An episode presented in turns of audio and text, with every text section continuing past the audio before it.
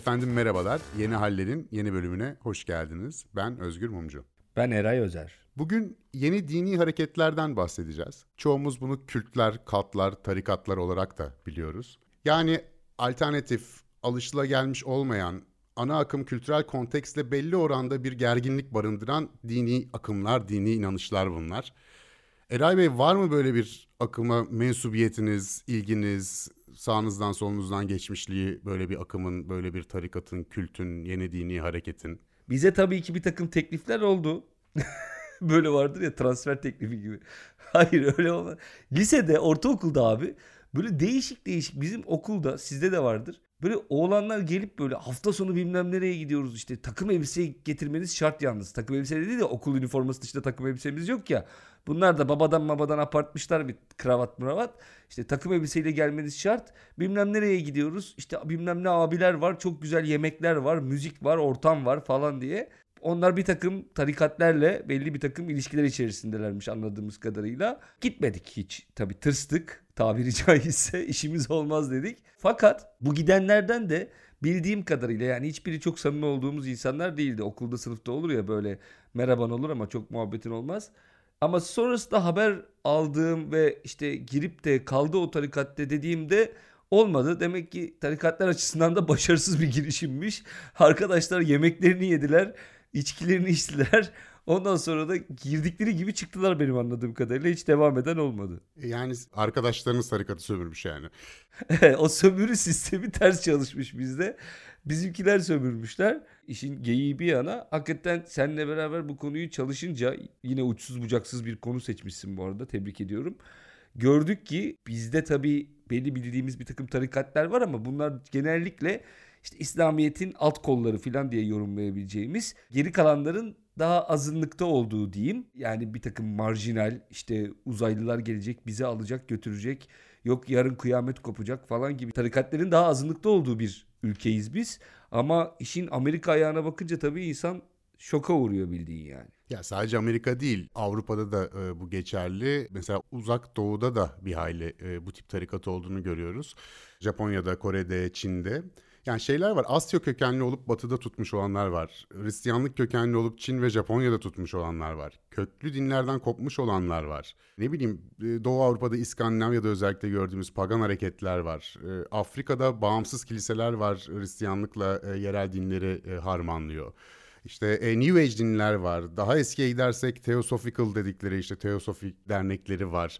E, millennial hareketler var işte kıyamet geliyor falan diye. UFO'lara inananlar var. Bilim kurgu temelli olanlar var. Yani o kadar çok var ki bu dini oluşumlardan. Ve tabii bunları biz daha çok hem medyadan hem de işte filmlerden, dizilerden, edebiyattan e, işte çok tehlikeli e, ve karizmatik bir liderin etrafında beyni yıkanmış bir takım insanlar ve bir noktadan sonra bir felakete gitme senaryosu olarak biliyoruz ki örnekleri de var. İşte Guyana'da Jim Jones'un People's Temple var mesela. İşte 900 küsür kişi intihar ediyor. Texas Waco'da Branch Davidians var. Bunlar polisle çatışmaya giriyorlar. Orada da birçok insan hayatını kaybediyor falan. Hani böyle şey örnekleri var. E, UFO'lar gelecek bizi alacak diyerek intihar edenler falan. Çok fena sonuçları sebebiyle böyle bir anti kült, anti kalt bir akımlar var. Ve bizde genelde böyle uzak durduğumuz, alerjiyle yaklaştığımız bir alan. Fakat bu konuya çalışmaya başladığımda fark ettim ki artık bu konuyu bilimsel olarak çalışanlar bunlara kalt ya da kült demiyor New Religious Movements diyor. Yani yeni dini hareketler diyor. Çünkü bunlar bu medyaya yansımış olan 3-5 örnek, e, şiddetli 3-5 örnek haricinde çok geniş bir alan. Ve bir yandan da insanın hayatta anlam bulma çabasının, yaratıcılığının da bazı ürünleri. E bazısı da aralarında şöyle bir espri yapıyorlar. Herhangi bir kalta tırnak içerisinde yeterli vakit verirseniz ana akım bir dine neden dönüşmesin diye de bir anlayış var ya belki de bunların bir kısmı ilerinin 200 yıl sonranın belki daha ilerisinin belki daha yakın zamanın ana akım dinleri olacak. Neticede insanlığın tarih boyunca inandığı birçok din ortadan kayboldu. İşte efendim e, Zeus'lar, Meus'lar ortalıkta yok artık. Çok az sayıda insan inanıyor Yunanistan'da falan o yeni paganlıkla eski dinlere dönmeyle falan alakalı olarak ama belki de şimdiki dinlerde şu anda yeni çıkmakta olan dinlerin bir kısmı da kalıcı olacak. Ve dönüp baktığımızda erken Hristiyanlığa vesaire onlar da bugünkü anlayışla baksak sanki onlar da tehlikeli birer kalt gibi de görünüyorlar. İlk çıktıkları zamanda işte anayı babayı reddetmek, bir topluluğun içine girmek, devlet otoritesiyle çatışmak, gerekirse e, işte e, canını vermek falan gibi bir takım faaliyetler erken Hristiyanlıkta da birçok dinin ilk başlarında da mevcut. Amerika'yı özellikle söyledim. Bence Amerika'daki durum farklı çünkü. Dünyanın geri kalanında oluşan yeni dini hareketlerden farkı benzeri bir Hristiyanlıkta da yaşanmış. Sonuçta bir yeni din çıkıyor ortaya. İşte bu senin söylediğin gibi çıktığı dönemde marjinal bir hareket ve marjinal bir hareket olarak kendisine bir yaşam alanı yaratmak zorunda. Nasıl bir takım elçiler aracılığıyla zaten bir tane karizmatik lider dediğimiz bir elçi oluyor. O zaten seçilmiş kişi. Ona geliyor bu din neyse. O da elçileri aracılığıyla bu işte Hristiyanlıkta havariler, İslamiyet'te daha sonraki halifeler vesaire aracılığıyla yayılmaya devam ediyor. Fakat tabi o günün ana akım dinleri, inanç biçimleri ve dolayısıyla bunlarla bağlantılı yönetim, siyasi, politik yönetim biçimleri bu yeni marjinal hareketlerin peşine düşüyor. Öldürmeye çalışıyor vesaire. Elçiler de mümkün olduğunca o merkezi otoriteden kaçabilecekleri alanlara doğru ilerliyorlar. Yani ne yapıyor işte Kudüs'te çıktıysa işte Kudüs'ten kuzeye doğru kaçıyorsun. İşte havarilerden bir tanesinin İstanbul'a gelip Tophane'de yaşadığı söylenir mesela. Amerika bu açıdan önemli. Amerika yeni dini hareketlerin bu yeni ismiyle ama o zamanki ismiyle 16. 17. yüzyıldaki tarikatların aslında bir kaçış alanı haline gelmiş. Dolayısıyla yani ana karada Avrupa'nın e, ana karasında yaşayamayan bu fikirler çünkü peşine devlet, krallar vesaire düşmüş. Kaçıp kaçıp uçlarda işte Amerika'da vesairede yaşar hale gelmişler. Dolayısıyla orası hakikaten mümbit bir yer olmuş. Ama yine başa saracak olursak dediğin şey doğru. Bunlar aslında baktığımızda üzerinden zaman geçmemiş dinler. Yeterince bekletirsen bir dini o kadim dine dönüşüyor. Ama bir yandan da bu yeni dini hareketler referanslarını var olan bazı dinlerden o dinlerin yanlış yorumlanmış olmasından alabiliyor veyahut da tamamen yeni bir takım söylemlerde bulunabiliyorlar. Zaten bunları üçe ayırıyorlar Özgür. Biri yeni dini hareketler, biri neopagan hareketler, üçüncüsü de New Age ruhani hareketler. Yeni dini hareketlerin 150 yıllık bir ömrü olduğu söyleniyor. Ama tabii ki 20. yüzyılın ortasında siyasi vesaire bir takım koşul değişikliklerine bağlı olarak artan bir sayı var. Bugün Amerika'da 2500-3000 kadar bu tür yeni dini hareket olduğu söyleniyor şu anda. Yeni dini hareketlere baktığımızda şunu görüyoruz 150 yıllık geçmişin dışında bu dinin üyeleriyle dışarıdan gelenler yani dışarıdaki insanlar arasında çok net bir ayrım var. Bir kere bu önemli. Yani bizimkiler ve onlar ayrımı çok net bu yeni dini hareketlerde ve bir de bir karizmatik lider olmazsa olmaz. Mesela New Age hareketlere baktığımızda ikisinin de daha belirsiz olduğunu görüyoruz. Yani hem hareketin sınırları e, bu harekete, bu dine, bu inanç biçimine neyse dahil olanlar ve olmayanlar diye çok net biçimde ayrılmıyor. Daha amorf. Yani takılıyorsun bir ara, sonra çıkıyorsun, sonra yeniden giriyorsun filan gibi. Hem de çok belirgin, net böyle ortaya çıkmış figürleri yok bu New Age hareketlerin. Var işte bir takım gurular var vesaire ama bu guru dayatmacı bir nitelikle kendini diğerlerinden ayırmıyor genelde. Ve e, New Age hareketlerde şunu görüyoruz bireye dayalı. Dini hareketlerin tamamı aslında bir cemaat yapısı, bir topluluk yapısına dayalı ve toplu halde bir takım şeyleri yapıyorsun, ediyorsun. New Age'de ise bireylerle yapıyorsun. New Age'in bir farkı da aslında konuştuğumuz şey bir takım pratikler. Yok işte yoga yapıyorsun, işte astrolojiyle ilgileniyorsun. Efendime söyleyeyim ne bileyim ben işte bir takım değerli taşların sana iyi geleceğini, şifalı taşlarla ilgileniyorsun filan. Bu pratikler aslında o New Age hareketlerini belirliyor. Bir de neopaganlar var ki bunları yeni dini hareketlerle karıştırabiliriz. Neopaganların ise şöyle bir şeyi var.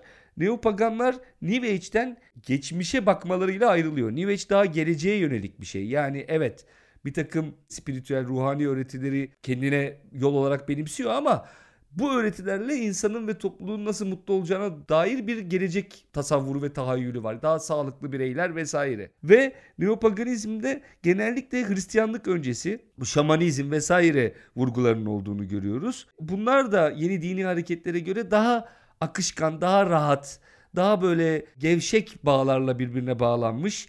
Bireyin yine kendini içinde bulabildiği, tanımlayabildiği ve Yine benzer bir biçimde de daha çok e, harekete, aksiyona, yaptıkları işe odaklı işler. Yani şamanizm falan aslında tam bunun içine oturuyor. İşte şaman ayinleri, ayahuasca, işte bazılarına göre büyü, müyü filan. Bunlar işte bu neopagan hareketler. Yani referansını geçmişten alan ama daha çok pratikler, praksis üzerine kurulu bir ne derler ruhani yöneliş. Tabii ama şunu da dikkate almak gerekiyor. Özellikle İskandinavya'daki ve Doğu Avrupa'daki neopagan hareketlerin e, içerisinde faşizan bir damar da var. Yani toplumdaki çoğulculuğa, farklı inanışlara karşı bir tepki bir yandan da. Yani ne kadar sen temellerine dönmeye çalışıyorsan inanç olarak o bir saflık da fikri de barındırdığı için ister istemez dışlayıcı ve faşizan bir karakter alabiliyor. Yani bu Türkiye'de de çok azınlık da olsa vardır ya buduncular vardır işte tengriciler vardır. Böyle Orta Asya dinlerine inanan Türkçüler vardır. Bunlar aşırı sağın biraz neopagancılara benzeyen bizde de bir akımıdır. Yani öyle bir riskte barındırıyor elbette. Bu üçlü ayrım konusunda haklısın. Bu yeni dini hareketler var. Bu neopagancılık ayrılır mı ayrılamaz mı o bir tartışma konusu ama New Age'i biraz ayırıyoruz o gerçekten. Yani aslında genel şöyle bir ayrım yapabiliyoruz. Cemaatçi olanlar ve bireysel olanlar var. New Age'ler genelde kişiyi güçlendirmek, bireyin tanrısal güçlerine altını çizmek üzerine giderken dünyayı biraz reddeden, cemaate doğru fikir geliştirmiş olan dinlerde ise grup sosyalizasyonu daha ön planda. Bu yeni dini hareketlerde ise dinin temel bileşenlerinin hepsini görebiliyoruz. Bir mit var, yani dünyanın e, oluşumunu açıklayan, insanın varlığını açıklayan ritüeller var. E, bir liderlik var, bir organizasyon şeması var ve bir de ihtida var. Yani başka dinlerden o dine geçişi görebiliyoruz. Ve bu dinlerin genelde eklektik olduğunu fark ediyoruz. Değil mi? Çoğulcu, sinkretik yani bağdaştırmacı birçok dinden, birçok inanıştan unsurları alıp bir araya getiriyor. Farklı inanç sistemlerinden, farklı kaynaklardan besleniyor. Genelde karizmatik bir lider etrafında. Bunu mesela Batı dinlerine, işte Hristiyanlık temelli olanları var. Bunlar geleneksel dinlerden ayrılmışlar. İşte bu Jim Jones'un halkın tapınağı meselesi böyle. Bu Branch Davidians dediğimiz mesela 7. gün Adventist kilisesinden kopmuş da gelmiş. Ondan sonra da iyice küçülmüş ve giderek tırnak içerisinde sapkınlaşmış ana akıma göre. Bu arada bu 7. gün Adventist dediğimiz hareket de yani koptun hadi artık daha girme o işe. Ben okurken karşıma çıktı adamlar 7. gün Adventistleri 1843'te diyorlar kıyamet kopacak diyorlar tamam mı? Ondan sonra bekliyorlar abi kopmuyor. Kopmadı lan diyorlar. Ondan sonra ne yapalım? E dağılalım abi. Bize yakışan bir şekilde dağılalım deyip dağılıyorlar. Daha ne ısrar ediyorsun? Belli ki yememiş yani. Hani oradan kopayım da dağılmayanlar var. Şimdi onu da dini anlatının bir parçası haline getiriyorlar. Ona büyük hayal kırıklığı adını koyuyorlar. Ve sonradan... Böyle bir şey olabilir mi ya? Yani olmamış işte yani. Yani şöyle deniyor. Yani tespit doğruydu. Tarihte bir hata olmuş olabilir diyorlar. Yani o inanç devam ediyor. Matrix'te kayma var diyorsun yani. Ya şimdi bir şeye inandıktan sonra ondan hemen vazgeçmek çok kolay değil. Yani devam ediyor. Hala var bu arada 7. gün Adventist Kilisesi. Hem de bayağı da bir üyesi var. Bunlardan kopan Davidyenlerin sayısı azaldı. İşte onlar da öldürülüyorlar.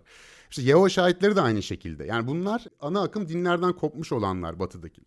Bir de doğu dinlerinden etkilenenler var. Özellikle bak bu Hindistan'ın sömürgeleştirilmesinden sonra orada bu eski dini metinler ortaya çıkıyor. İşte Çin'in de aynı şekilde. Yani Batı'nın oralara e, sömürgeleştirilmesinden sonra o dini metinler ortaya çıkınca Batı'da bir merak başlıyor. Ya diyor ortak noktalar görüyorlar bütün o dinler arasında.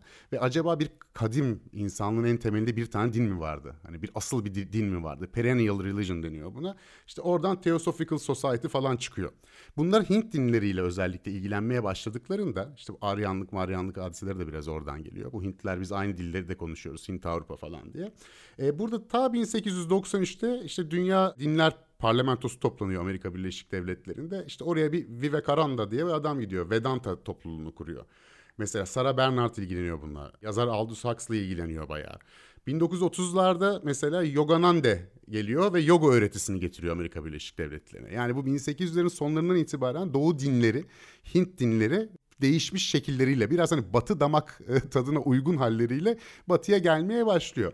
Ama bu işin kopma anı 1960'lar ve 70'ler. Yani 1959'da Maharishi Mahesh Yogi geliyor Amerika Birleşik Devletleri'ne. Transandantal meditasyonu getiriyor. Bizde de bilinir. İşte Maya Farrow'lar, Beatles'lar falan bunun peşine düşüyor. O zamanın müziğinde işte Led Zeppelin'den Pink Floyd'a, Beatles'a kadar Hint etkileri de var zaten. O sazları da kullanıyorlar. Aynı zamanda işte hippie hareketi, karşı devrim, karşı kültür başlıyor ve oradan bir keramet arama Hindistan'dan, Doğu dillerinden meselesi. E sonra giderek büyüyor işte 60'larda Hare Krishna hareketi. E, efendim Netflix'te e, meşhur belgeseli olan işte Osho'nun, Rajneesh'in e, hareketi. Bütün bunlar bu e, Hindu hareketler, Hint dinleri hareketleri böyle bir batılı damak tadıyla tekrar servis ediliyor ve büyük taraftarlar buluyor. Özellikle 60'ların, 70'lerin bu kültür devriminde. E, bunun yanı sıra yine Amerika Birleşik Devletleri bilimsel tarikatlar var. UFO tarikatları, UFO grupları. Bunlar da büyük ihtimalle hem nükleer savaş tehdidi var, hem bilimsel gelişme almış yürümüş. Böyle bir nihilizm de var, bir endişe var, endişe bozukluğu var toplumda.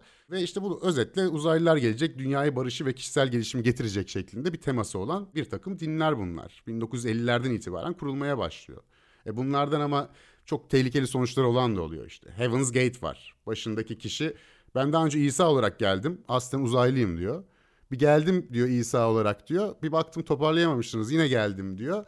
Şimdi diyor göklerdeki krallık dedim ya diyor ben e, İsa olarak diyor. Gerçekten bir yerden bahsediyordum diyor yani. Bu gezegenden bahsediyordum diyor.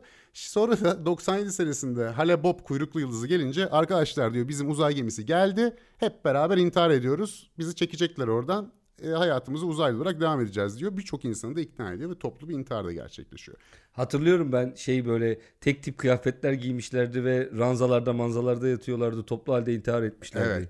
Tabii yani bunu söylerken mesela Scientology de var yani kimseyi e, böyle bir toplu intihar falan orada gerçekleşmiş değil her ne kadar tuhaf da gelse. Onun da kurucusu bir bilim kurgu yazarı bu arada. Başarısız bir bilim kurgu yazarı kitaplarda başarılı olamadığı kurgu yeteneğiyle din kurarak Ron Hubbard bir din kurmayı başarmış mesela. Yani çok bunların ekseriyeti bu arada barışçıl.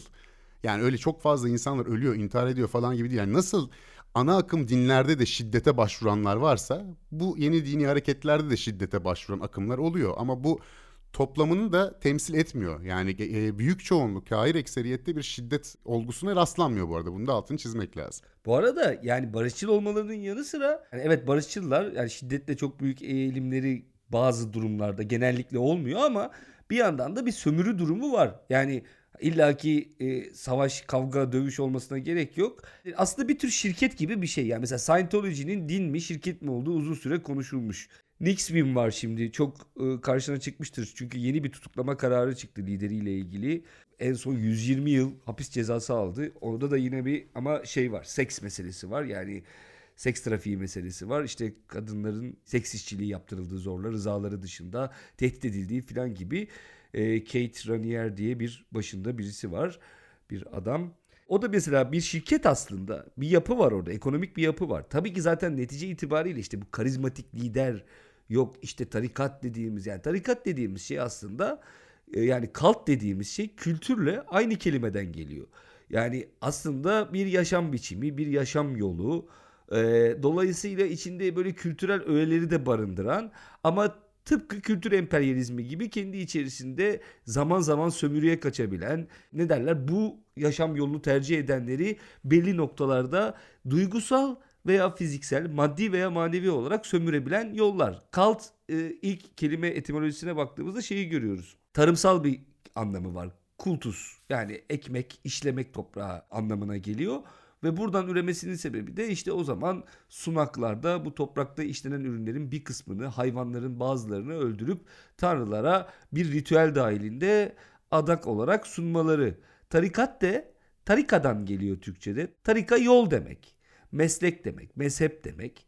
Mesela benim ilginç bulduğum kendi dilimde çok kullanmama rağmen aa diye bağlantı kurduğum şey de kült olmuş.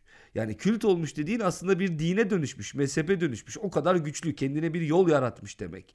Hani diyoruz ya o albüm kült oldu falan diye. Aslında oraya referans veriyor yine aynı yere referans veriyor. E tam bu söylediğin hareketle Çince'de de işte Tao var ya Taoculuk. Tao da yol demek. Yani burada zaten bütün dinlerde genel olarak yani bu yolu tutalım bu bizi selamete kavuşturur şeklinde bir anlayış var. Evet zaten oraya gelecektim ben de. Netice itibariyle bu hakikaten hayatın kendisi zor bir şey abi.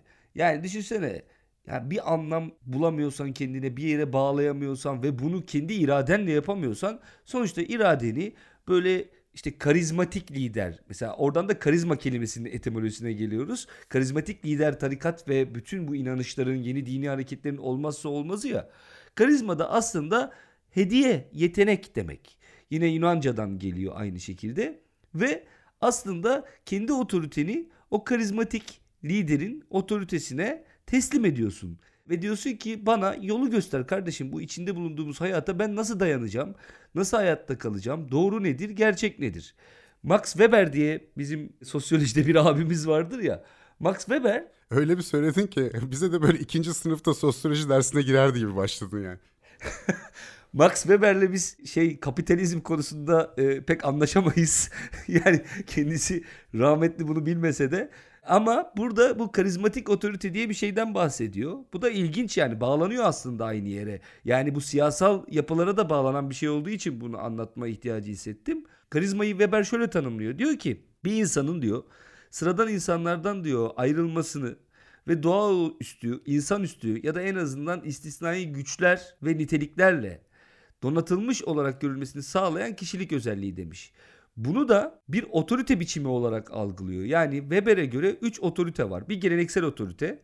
İşte meşruiyetini bildiğimiz gibi işte şeyden, gelenekten, işte aile bağlarından, sistemden alan otorite ki örnek işte padişahlar, krallar.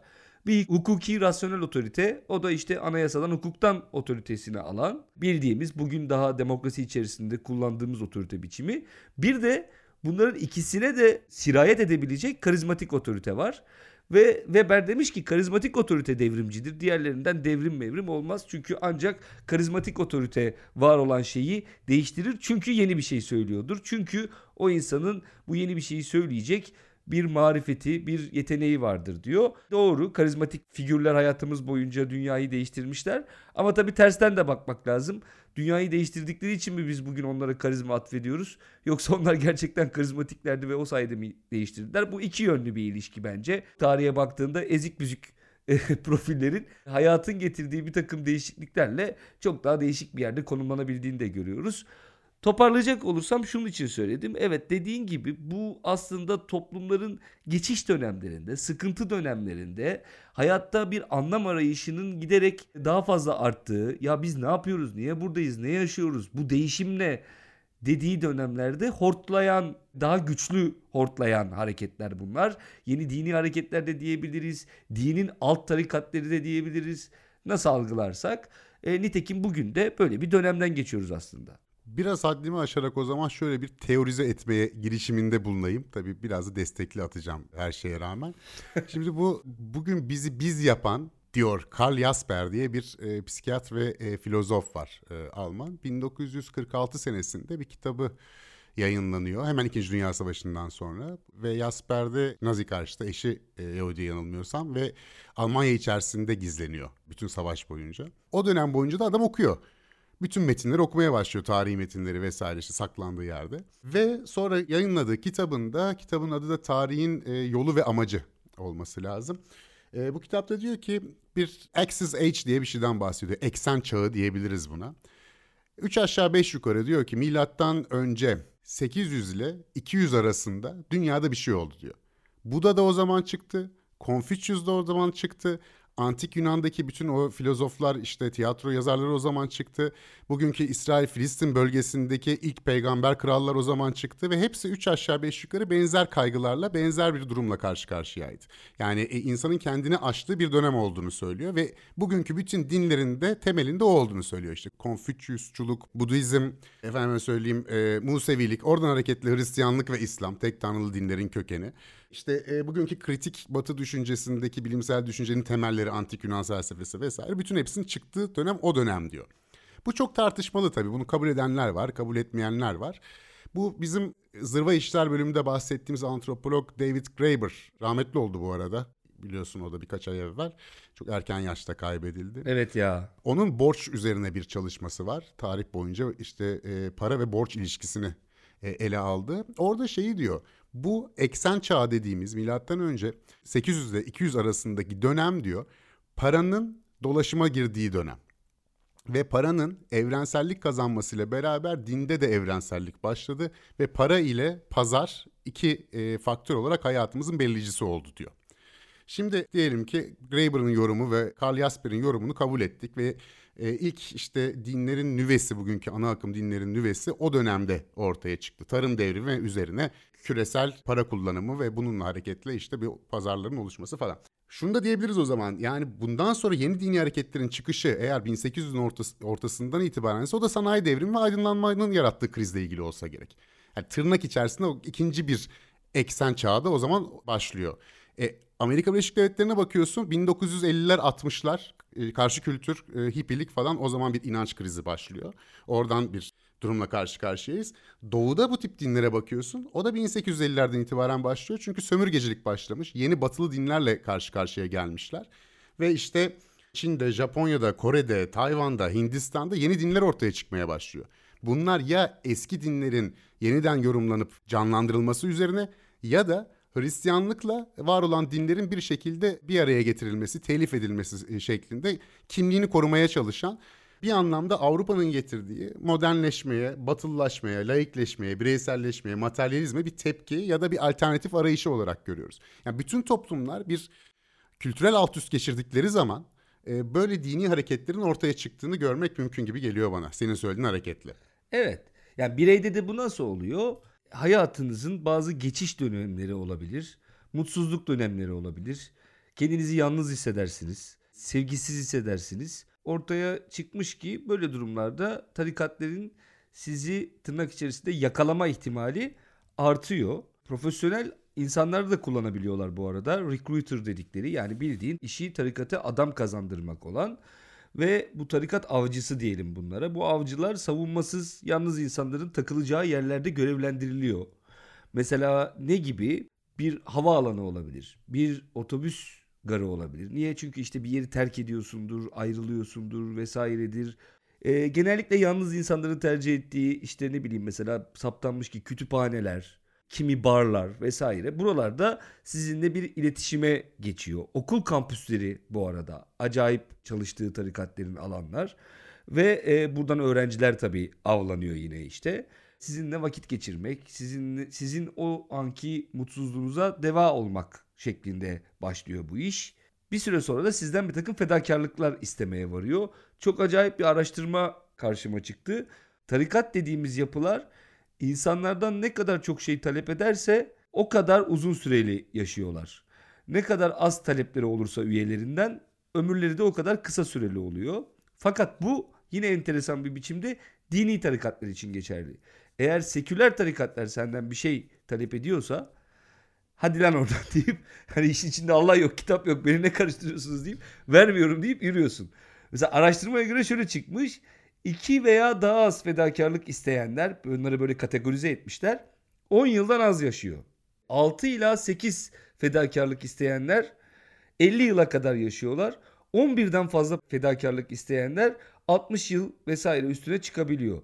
Richard Sosis ile Eric Bessler'in araştırmasıymış. 19. yüzyıl topluluklarından 83 tanesini incelemişler. Ve oradan ortaya çıkan şey dediğim gibi bunların e, mutlaka dini tarikatlar olması. Bunlar eğer seküler olurlarsa herhangi bir şekilde çalışmıyor bu talep şeyi. Yani diyeceğim şey o ki bu senden sömürüye dayalı talep etme zaten senin en başta söylediğin. Yani bir karizmatik lider, iki bir doktrini sana aktarma programı buna beyin yıkama vesaire de deniyor ve arkasından da seni sömürmeye yönelik bir takım davranışlar. Bu üçü aslında tehlikeli tarikat dediğimiz şeyi tanımlayan üç ayak, üç temel ayak diyeyim. Evet, e, bu yeni dini hareketlerin çok trajik de diyebiliriz, çok ilginç de diyebiliriz. Bazı tezahürleri de oluyor. Bu e, farklı kültürlerin karşılaştığı zamanlar çıkan varoluşsal kriz ya da kültür krizi alt üst oluşsa bile bu dinli oluşumlar çıkıyor demiştik. Bazen karşılaşılan iki farklı medeniyet o kadar birbirinden farklı oluyor ki e, o kadar aralarındaki fark açık oluyor ki e, çok değişik sonuçlara da yol açabiliyor. Bunun en iyi örneği herhalde Malinezya denilen bölge işte Pasifiklerde böyle küçük küçük küçük adalar böyle dağılmış şekildedir ya. Bu arada o bütün adalara da birileri gitmiş ya. Yani bu insanları bir, e, yeni bir kitap okuyorum. inanılmaz hikayesi. Yani 3000 yıl boyunca küçük küçük küçük küçük bütün adalara yerleşmişler. O, o, ve şey yaparak işte kuşları takip ederek bilmem ne yaparak. Hatta çok da güzel bir anekdot var bu konuda. İşte ilk kaşiflerden biri gidiyor. Gemiyle giderken o adalardan da yanına biraz mürettebat almış. Pusulası bozuluyor, yolu kaybediyor. Pasifik Okyanusu'nun ortasında kala kalıyor. Gidemeyecek, açlıktan ölecekler. Bu o, o bölgeden 2-3 tane tayfa var. Dur abi biz hallederiz diyorlar. Tıkır tıkır bunu götürüyorlar gitmesi gerektiği yere. Ya nasıl buldunuz diyor. Pusula olmadan nasıl buldunuz diyor. Onlar diyorlar ki anlamadık işte hep aynı yerdeydi nasıl bulduk ki diyorlar işte Ol, olduğu yere gittik diyorlar.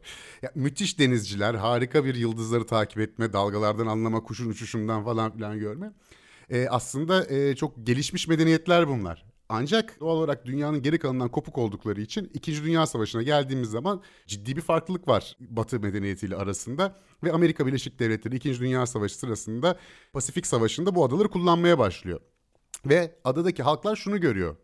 Bazı uçaklar geliyor ve kargo atıyorlar aşağı. Ve kargonun içinden acayip güzel şeyler çıkıyor. Kıyafetler bilmem neler falan filan. Ve kendi inançları bir şekilde şuna evriliyor. Aslında o kargolar bunlara geliyor ve kendilerini beyaz insandan kurtaracaklar. Ama beyaz insan tanrıların gönderdiği kargolara el koyuyor ve onlara gelemiyor bu kargolar. Ee, aslında ataları gönderiyor onlara bu kargoları işte e, gökyüzünden tanrılar aracılığıyla ve o kargolar gelsin diye işte Amerikan askerlerini taklit ediyorlar. Böyle kulaklıklar yapmışlar şeyden ağaçtan. E, pistler açıyorlar uçaklar gelsin diye. Yani ne görüyorlarsa benzerini yapıyorlar. Kuleler yapıyorlar e, yine ağaçlardan, odundan, tahtadan.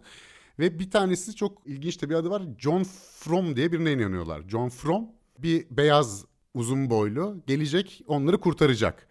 Bu şey adasında Vanuatu, adasında oluyor. John From gelecek bizi kurtaracak sizlerden. O da sizin gibi aynen diyor. Biraz İsa'ya da benziyor. Biraz Hristiyanlıktan da e, unsurları almışlar.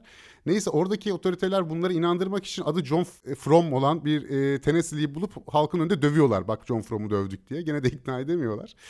Velhasıl kelam bu dini inanış bir süre sonra çok büyük taraftar buluyor. Ve şöyle söyleyeyim Vanuatu'nun Rusya Büyükelçisi bu dini inanışın bir mensubu mesela. Hala inanıyor ki John From gelecek bizi herkesten kurtaracak diye. Yani demem o ki bu senkretiklik dediğimiz bu bağdaşmacılık, bu sentez arayışı insanı çok fantastik yerlere de götürebiliyor. Abi bu fantastik değil aptallık yani. Hani bu artık şimdi Allah'ın kültürünü aptal denmez ama dönüp dolaşıp insan evladının yani kendimi de dahil ediyorum ya. Ne kadar aptal olduğunu bir kere daha görmüş oluyoruz. Böyle bir şey olabilir mi ya? Kargo gelsin diye tahtadan kulaklık koymuşlar ki Amerikalılara benzeyelim. Tanrılar bize de kargo atsın diye.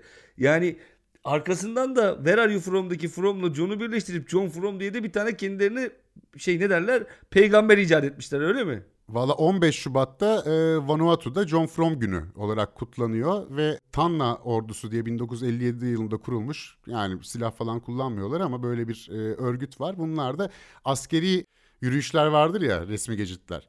O şekilde giyiniyorlar ve üzerlerine de TA USA yazıyorlar. Tanna Army Amerika şeklinde. Hani taklit edersek atalarımız bize de gönderir belki kargoları diye bir şey. Tabii şu anda bence aslında ne kadar inanıyorlar bilmiyorum. Çünkü bu bahsettiğim Rusya'ya büyükelçi olarak gönderilen e, kişi daha sonra yolsuzluk sebebiyle görevinden alınmış ve gayet de zengin bir insanmış. Yani biraz da herhalde oradaki halkı sömürmek e, için e, bir kısım elitler diyelim buna inanıyormuş gibi gözüküyorlar gibi geldi bana. Ya da yani bizdeki Hıdrellez falan gibi geleneğin bir parçası haline geldi. Kendi içlerinde eğleniyorlar falan diye iyimser bakmak istiyorum bu duruma yani. Yani tabii yeterli antropolojik bilgiye sahip değiliz bir de o bölgeyi de çok iyi bilmiyorum ama bir geleneğin başlangıcı da olabilir. Ya şeyi okudum mesela bütün bu yeni dini hareketlerle ilgili Arif Dirlik var. O da 2017 senesinde hayatını kaybetti yanılmıyorsam. Dünyanın önde gelen sömürge sonrası Çin uzmanlarından biri. Onun bu Gülen cemaatini acaba yeni bir dini hareket midir diye incelediği bir konuşması ve bir makalesi var. Ve orada bu darbe girişiminden 3-4 ay önce yazılmış bir makale, yapılmış bir sunum. Orada şeye benzetiyor, üç tane şeye benzetiyor doğudaki dine. Hani demiştik ki orada da Hristiyanlıkla karşılaştığında, Batı medeniyetiyle karşılaştığı zaman bu dinler e, böyle bir şeyleri bağdaştırıp yeni bir şeyler, moderniteye bir cevap aradılar e, diye. Bunlardan Japonya'da Soka Gakkai diye bir şey var, tarikat var. E, bu mesela Budizme e, temel almış. Budizmi yeniden canlandırıyor farklı bir yorumlarla. İşte Kore'de hepimizin bildiği Moon tarikatı var. Hristiyanlıkla geleneksel dinleri birleştirmiş. Çin'de ise Falun Gong diye çok meşhur e, bir e, tarikat mevcut. O da e, Budizm kökenli. Şimdi e, bunların üçünün de ortak noktası diyor. Gülen hareketiyle de benzerliği hem moderniteye karşı bir hareket şey cevap olarak bunu olmaya çalışıyor. Siyasetle birebir ilgili. Mesela Soka Gakkai'nin Japonya'da kurmuş olduğu bir siyasi parti var ve üçüncü büyük parti şu anda da hala hazırda koalisyona dışarıdan destek veriyor bildiğim kadarıyla. Yüzde onlara kadar oyu gidebiliyor. Bunlar aynı zamanda birer büyük holding diyor. İnanılmaz bir iktisadi güçleri var. E, ve e, milliyetçiler ve antikomünistler. Yani bütün bu oluşan dini grupların bir noktadan sonra e, Soğuk Savaş'ta Batı tarafından kullanıldığı da açık bir şekilde gözüküyor. Yani bu dini oluşların siyasi, iktisadi ağırlığı da çok fazla. Bu Arif Dirlik ve e, yeni dini hareketler işte e, Gülen falan yazılırsa internetten bunu bulmak mümkün. İlgilenenlere tavsiye ederim. Ben de bir hayli perspektif açtı e, o konuşma. Evet yani mesela bu Falun Gong dedin ya mesela Çin'de şu anda bayağı işte şey şeytanlaştırılmış bir tarikat akım neyse dini akım. Bunların da çünkü dini akım derken tereddüt etmemin sebebi mesela Falun Gong da bir tür bir yoga pratiği falan gibi böyle hayata girmiş. Ondan sonra giderek büyümüş. Daha sonrasında da işte öyle bir hale gelmiş ki artık Falun Gong'un üyeleri Komünist Parti üyelerinin sayısını aşmış içinde. Öyle olunca devlet birden ne oluyor lan filan diye paniklemiş. Zaten lideri işte kaçıyor sonra Çin'den. Önce çıkıyor sonra kaçıyor. Ondan sonra şu anda işte hakkında suçlamalar var onun da işte devlete karşı gelmekten vesaire vesaire. Yani klasik benzeri bir takım rutinleri takip ediyorlar. Çünkü şey oluyor içe kapanıyor işte Çin'de mesela Amerika'da Washington'da filan acayip Falun Gong'un gösterileri devam ediyor hala. İşte kimi adamlar gelip işte niye üyesiniz diye sorduğunda işte ya yogayı mogayı öğreniyorum para vermiyorum falan diye başlayan bir hareket bir süre sonra artık bir siyasi akıma dönüşmüş oluyor. Yani bu şeyi paterni takip eden çok fazla e, şey var. Father Divine var mesela işte bu 1907-1965 arası Uluslararası Barış Misyonu diye bir misyon. Mesela onlar da öyleler.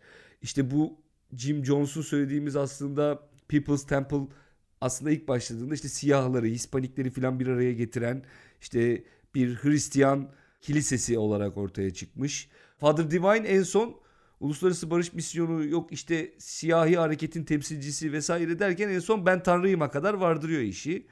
Yani böyle siyasetle iç içe geçmeleri ve tabii ki muhafazakarlık ve işte sağcılık tarafında durmaları çok doğal.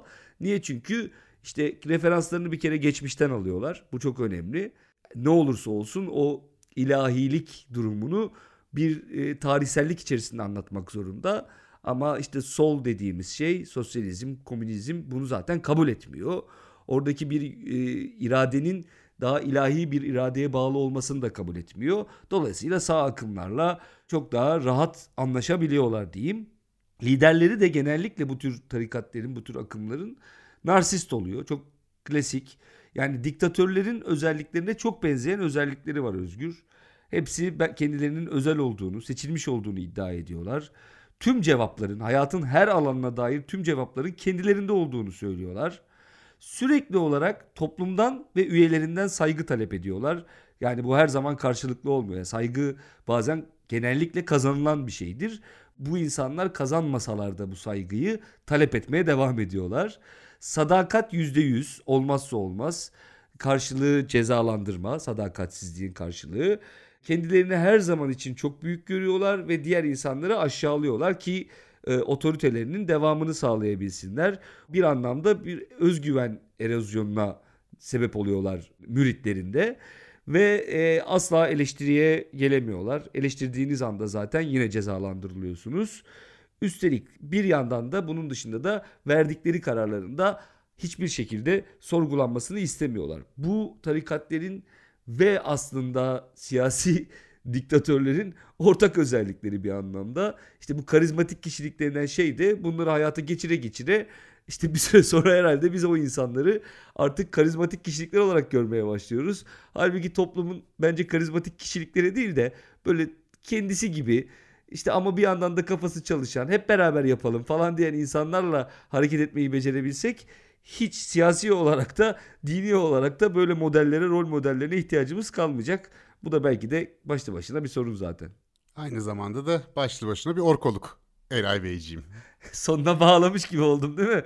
Valla kendinden doğal geldi. İlahi konuları konuştuğumuz için bak doğal olarak aktı ilahi bir şekilde sana. Yukarıdan geldi abi bana bu son kısım diye.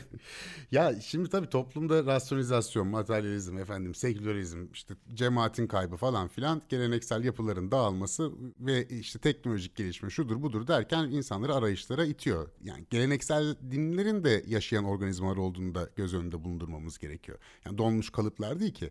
Yani şimdinin Hristiyanlığıyla 300 senenin önce Hristiyanlar arasında bir, fazla bir bağlantı kalmıştı herhalde pratikleri bakımından ya da sosyal hayata tezahürü bakımından. İslam açısından da birçok açıdan bu söylenebilir. Her ne kadar Hristiyanlık kadar radikal bir dönüşüm geçirmediyse de. İşte bütün bu yaşadığımız çağın arazlarına karşı e, bir takım e, insanların arayışları olacaktır. E, insan zaten yani çok rasyonel bir yaratık değil. Ee, insan aslında duygusal bir yaratık. Bazen mantığı da çalışıyor. Yani mantığı olan, rasyonel davranan, arada bir duygulanan bir yaratık değil. Genelde duygularıyla hareket eden, arada bir rasyonel davranan bir yaratık. Ee, o sebeple de bu tip inanç arayışları her zaman sürecektir. Bu da bize şunu gösteriyor. Aslında dayanışmacı yeni bir siyasi anlayışa da gidilmesi gerektiğini gösteriyor. İnsanlar aslında bu toplumdaki bireyselleşme, atomize olma hali, işte bu neoliberal siyasetin getirmiş olduğu insanın yalnız kalma hali. Yani bugün batıda da görüyoruz yani sağlık sigortası yok Amerika Birleşik Devletleri'nde insanların yani bırakmışlar ölüme terk edecekler neredeyse. Yani böyle bir toplum yapısında insanların arayışa girmesi, ilahi arayışlara girmesi falan çok normal.